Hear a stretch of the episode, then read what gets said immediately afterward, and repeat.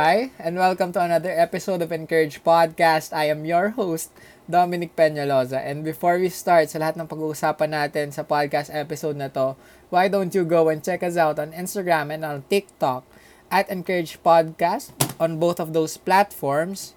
And yeah, just stay updated kung ano man yung mga nangyayari sa mga podcast episodes, kung kailan may mga bagong upload. And I really appreciate na nalalaman ko na nakikita nyo yung podcast and nakikinig kayo and hopefully na-encourage kayo ng mga sinasabi ko sa podcast. So, yeah. And to start this episode, gusto ko mag-share ng isang story about myself or like isang part sa akin na gusto kong i-share kasi malaking malaki rin yung naitulong niya sa akin.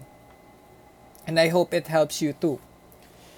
Now, hindi ko alam kung kilala nyo si Kong TV Or, pero, si Gong TV, kung hindi nyo siya kilala, is isa siyang sikat, para sa akin sikat siya, na YouTube vlogger dito sa Pinas, na kasama niya yung mga kaibigan niya and mga girlfriends nila, mga tropa niya, simula ka bata pa sila, which is known as, ngayon, na Team Payaman, nakatira sila sa isang mansion na content house, and doon, gumagawa lang sila ng content. Gumagawa sila ng YouTube videos, at nagdadala sila ng kaligayahan or ng some and form of entertainment sa sa YouTube world to put it simply. And ako isa na ako sa mga fans nila since 2017 2016 yun yung mga panahon na wala pang 1M subscribers si Kong. And ngayon nasa millions na yung subscribers niya along with sila V sila Juniboy, sila Boskeng, si, si Pat, si Vien, mga sinayo, mga kaibigan nila. I've seen them from the start and ngayon, it's unbelievable na nasa isa na silang mansion. and I'm sharing this story because yung success story ni Kong and yung success story ng Team Payaman, hindi mo siya mapaghihiwalay the success story of one person is connected to the success story of a group of people na sama-samang nagsa- nagsasucceed or experiencing success ngayon. And yung gusto ko talaga na i-discuss sa podcast episode na to is the importance of celebrating the successes of others around you. Or simply put, to to show or to emphasize the importance of celebrating the successes of other people. Kasi aminin man natin o hindi, minsan dumadating sa point ng lives natin na parang ang hirap mag-celebrate ng victories or ng successes ng ibang tao. Parang nandyan kasi yung jealousy, parang bakit siya successful siya, bakit ako hindi? Or baka naman ayaw mo lang talaga i-celebrate yung success ng person na to kasi meron kang grudge sa kanya, meron kang galit sa puso mo or baka sa sarili mo nahihirapan ka mag-celebrate ng success na iba kasi yung sarili mong successes or ikaw mismo hindi mo alam paano mag sorry paano mag-celebrate ng success mismo. I'm really sorry for that. Pero tuloy ko na to. It happens. So, yeah, going back to it, isa sa mga dahilan kung bakit ko din nabanggit, actually, yung dahilan kung bakit ko nabanggit si Kong TV at yung Team Payaman, at na-connect ko siya dito sa topic na to, is because merong isang vlog si V. Cortez na nag-stuck or na-stuck talaga sa akin yung sinagot ni Kong. Tinanong siya ni V, si Kong tinanong siya ni V kung ano ba yung success para sa kanya. And yung sinabi ni Kong na success para sa kanya is seeing other people or yung mga nakapaligid sa kanya or yung mga taong mahal niya na nagsasucceed din. Then tinanong siya kung successful na ba siya. And sabi ni Kong, feeling niya hindi pa. Pero hindi siya ungrateful about it. Yung pagkakasabi niya ng tingin niya hindi pa siya successful kasi alam niya na meron pa siyang maabot na more than it. Pero that's another topic. Let's just stick to how he wants to see other people succeed. Yung mga tao sa paligid niya. Ngayon, nung narinig ko yon naalala ko yung isa sa mga pinakamagagandang uh, concepts na natutunan ko or like I've heard about it from podcasts, from conversations with people. And it was first coined sa, nalaman ko siya first sa The Seven Habits of Highly Effective People. Though hindi ko pa nababasa yung mismong libro. yeah, I should read it. And nab- alam ko nabanggit na rin to sa previous episode. Pero it's the scarce mentality versus an abundance mindset. Simple lang naman siya. Scarcity and abundance. Pag scarce, parang sinasabi natin na isa siyang finite na bagay na pwede maubos or very or parang konti lang yung supply. Pag naman abundant, ibig sabihin madami, madami. Now, yung scarcity mindset and abundance mindset, ganun din. Scarcity mindset, naiisip mo na lahat ng bagay is uh, finite or parang nauubos siya. So, if other people become successful, to simply connect it to our topic, then possible na hindi ka na maging successful. Kasi mauubos yung success sa mundo. At the same time, and in contrary to what abundance mindset is, yung abundance mindset, tingin, yung tingin mo sa mundo, punong-puno siya ng opportunities. Punong-puno siya ng possibilities na pwede kang mag-succeed. Pwede ka pwede kang maka-experience ng success and victories in life. At hindi siya nauubos. So other people can succeed pero that doesn't change your opportunity or the chance of you succeeding as well. So yeah, I I want to discuss that because uh, from experiencing kunare sila Kong, seeing sila Kong and how nadadala niya yung ibang mga tao pataas because of how people love him, because of how Kong wants to see other people succeed. Nakita ko na rin siya sa iba pang mga tao eh. Nakita ko na rin siya sa ibang mga influencers din. Alam niyo ba yung saying na it's lonely at the top? Kasi konti lang din naman talaga yung nakakaabot ng top. Kaya nagiging lonely talaga siya. If we put it simply or yun yung reality eh. Kasi hindi naman talaga lahat kaya abutin yung taas. Kaya nga yung mga nakakaabot sa taas, tinatry nila hilahin. Yung mga nasa baba nila, pataas. Yun yung may growth mindset or meron kang abundance mindset. You know kasi na meron, meron ka na na-experience sa success. And you know that other people can experience experience it as well. So, yeah, I want you to celebrate other people's successes because hindi niya nababawasan yung chance na mag-succeed ka. Now, if you're having a hard time processing that, I want you to take some time to think about it na kung nauubos pala ang success, so what would happen to our society if ganun yung may isip ng lahat ng tao. Baka wala nang mag-try. Kasi naisip nila, ah, dami na nag-succeed dito, baka hindi na ako mag-succeed dito. Mawawala ng value yung ginagawa nila. When, if we think that, oh, other people succeeded in this, I can also do it. I can also be successful in this. The thing is, when we celebrate other people's victories, we also get to celebrate it or to feel it. Alam mo yun, naramdaman mo din yung feeling ng success. And hopefully, you'll try to, alam mo yun, to fall in love with it and maramdaman mo yung feeling na and gustuhin mo rin maging successful because of it. Na mahi ang pinakamahirap malagtawan talaga dito sa pag-celebrate ng other people's success is yung jealousy. Or yung thinking na with other people's successes, hindi ka na magiging successful. No, that's not it. You live different lives. You're, you're destined for different paths. So, kung may success siya, that, that wouldn't affect you unless you let it.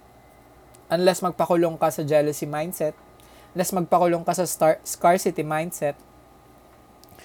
And I just want to give you then some tips na natutunan ko from reading and reflecting on this. Isa sa mga pinaka-recent na nabasa ko was an article about ar- an article written by Forbes. Nagbigay sila doon ng five tips to have that abundance mindset. Unang-una, focus on what you have. So, ang sinasabi lang dito, lahat naman kasi tayo merong sarili-sarili nating resources, sarili-sariling talents, opportunities, strengths, weaknesses. Lahat tayo may sarili-sarili nating uh, instrument or weapon na pwede natin gamitin para maabot yung victories or successes na gusto natin sa buhay.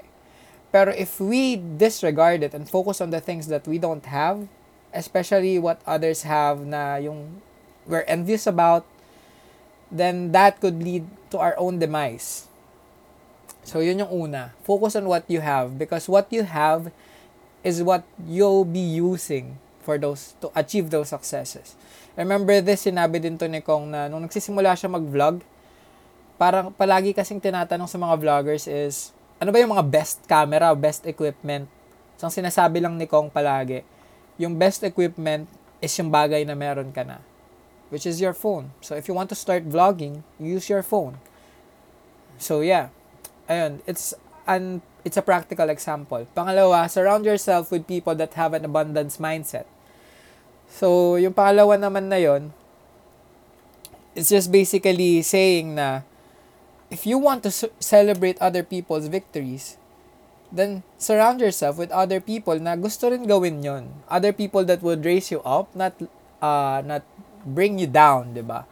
So, if you want to learn how to celebrate other people's victories, kunwari nagkaka-hard time ka talaga na mag-celebrate ng ganon, edi sumama ka sa mga tao na nagse-celebrate ng victories mo, 'di ba?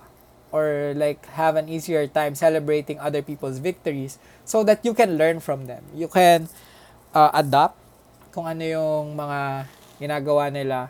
And iwasan mo na yung mga tao na parang alam mo yan, yung nagsasabi na sa'yo na pag may, may nagsasucceed, parang negative sa kanila, edi magiging ganun ka rin. Uh, avoid it, avoid it. Pangatlo, create win-win situations.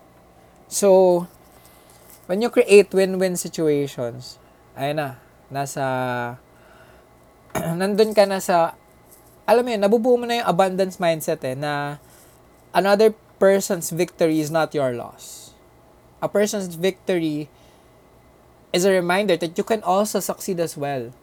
You can learn from that person's victory and apply it to your own life or to your own path. So, you just have to see it in a different way. It's all about perspective and how you celebrate it. Kasi kung mali talaga yung yung primary perspective mo about celebrating other people's victories, magkakaroon ka talaga ng hard time to celebrate it. Pang-apat, incorporate gratitude into your daily life. Now, this is something na ina-apply ko talaga din sa life ko. And I want to do a podcast episode solely on this. Is a practical way that you can do this is when you lay at bed bago ka matulog, try to recall your day. And try to think of things that you could be grateful for. Siguro start ka sa tatlo Tatlong basic things that you can be grateful for. An example for today is, number one, uh, nakainom ako ng kape. simple joy, simple joys. Pangalawa, nakapag-workout ako without thinking of uh, too much work. Clear mind, that's always something I'd be grateful for. And pangapa, ay pangatlo, makakatulog ako ng mahimbing in my own bed. So, those are things that simple things lang naman sila pero it helps you build that habit of gratitude para sa para sa life mo and hopefully it will build a positive mindset in you that would help you uh, celebrate other people's victories. And panglima, I'm just quoting Forbes at this point. Actually, buong itong liman to, I just quoted Forbes and just incorporated what I reflected on. Train your mind to recognize the possibilities. Now, sa abundance mindset, sobrang importante na aware ka and you are mindful of all the possibilities that is present sa paligid mo or yung pwede mo ma-experience. Just have to keep reminding yourself that those possibilities are endless. Though opportunities are fleeting, the possibilities of them happening is endless. Hindi porket tinake ng isang tao or na present sa isang tao yung possibility na mag-succeed, mag-succeed siya, it takes it takes it away from you. No. The thing is the world is full of possibilities for success. You just have to be conscious about them and aware about them. and when you realize that grabe, ganito pala yung mundo. Sobrang abundant ng successes, ng victories, ng something to be grateful for, ng people that would celebrate these victories with you, for you and with you, then that would help your mind be conditioned enough to celebrate lahat ng victories ng mga tao. Now, going back to Team Payamanan ko, sobrang na-amaze ako sa samahan nila kasi compared to other content houses in the West, yung mga nasa US na nagkakaroon sila ng falling out or breaking out, ganyan. Kasi nagiging business. Well, in reality, this is a business, yung ginagawa nila. Pero ito yung pinagkaiba kasi ni Kong at ang Team Payaman. Sobrang bias ko, no? Pero, ganito ko kasi sila nakikita and sobrang amazed ako sa maturity nilang lahat lahat sila, alam mo, when you watch their vlogs or kung paano nila itrato yung isa't isa, alam mo yung pinaghirapan ni Kong nung simula. Nung siya pa lang yung gumagawa ng content at sinasama-sama niya lang yung mga tao. Nakita nila yung work ethic ni Kong, sinelebrate ng mga tao yung mga na-achieve ni Kong. At dahil doon, nakikita mo na kung gaano talaga kamahal ni Kong yung mga tao na yun, nakasama niya. Siguro yung last tip ko to have that abundant mindset is to surround your people, eh, is to surround yourself with people that love you and that you love. Surround yourself with people that love you and that you love when you surround your people that uh, when you surround yourself ako when you surround yourself with people that love you and that you love celebrating their victories become less of a job, less of a task to do. Kasi nga, mahal mo yung tao eh. Gusto mo na nagsasucceed siya. Gusto mo makitang successful siya. And dahil doon, nawawala yung isip, yung pag-iisip na hilahan kayo pababa. Tapos ang nangyayari na lang, si Kong pataas siya, nabibuild niya yung yung ladder na tatapakan ng iba. At the same time, when when nahihirapan si Kong, tinutulak siya from the, from behind ng mga people na tinutulungan niyang tumaas. Sobrang laking importance na, na paligiran mo yung sarili mo ng mga taong mahal mo at mahal ka. Dahil sila, yung tutulong sa'yo na ma-achieve yung goals mo, ma-achieve yung victories na gusto mo. At the same time, they'll celebrate it with you. Well, this has been a long, longer, relatively longer podcast episode kasi madaming chika, madaming kwento, at madami akong mali sa pagkakasabi ko. Pero, I hope that you get the point. I hope that this podcast episodes remind, this podcast episode reminds you of the endless endless possibilities for success and victories na pwede mong ma-experience sa buhay. And it's okay. You have to celebrate the successes that other people around you, especially those that you love. And yung mga taong hindi mo na rin gusto, ganyan. Wala namang mawawala sa'yo if you celebrate their victories. More than that, actually, mas magigain ka pa nga rin eh. Kasi you get to be happy for that person. You get to see that person happy and you get to be inspired and hopefully Parang maramdaman mo na lang din na yeah, I can do the same thing as well. I can succeed in my own right. So yeah, I hope that you enjoyed this podcast episode. I hope na may natutunan ka. And I hope that I encouraged you. sa aking mga chika ngayong gabi, short story time. And I hope na, yeah, you get to support your influencers and know kung ano ba talaga yung parang inspiring sa kanila. It's very interesting. It's very interesting how influencers uh, influence us in our lives. Well, for me, especially si Kong kung kung napapakinggan mo man to. thank you. Thank you for bringing joy sa buhay. Sa buhay ko. Yeah. Uh, that that's it for this episode. I hope that uh, registered ka na to vote. Yeah, I, I won't stop reminding you to register to vote. And yeah, uh, look out for the next one. And kung na-enjoy mo yung episode na to, check out our other episodes. Madami din akong pinagsasabi doon sa ibang yan. And I hope na ma-encourage ka din with other episodes. So yeah, uh, thank you. See you on the next one. Bye.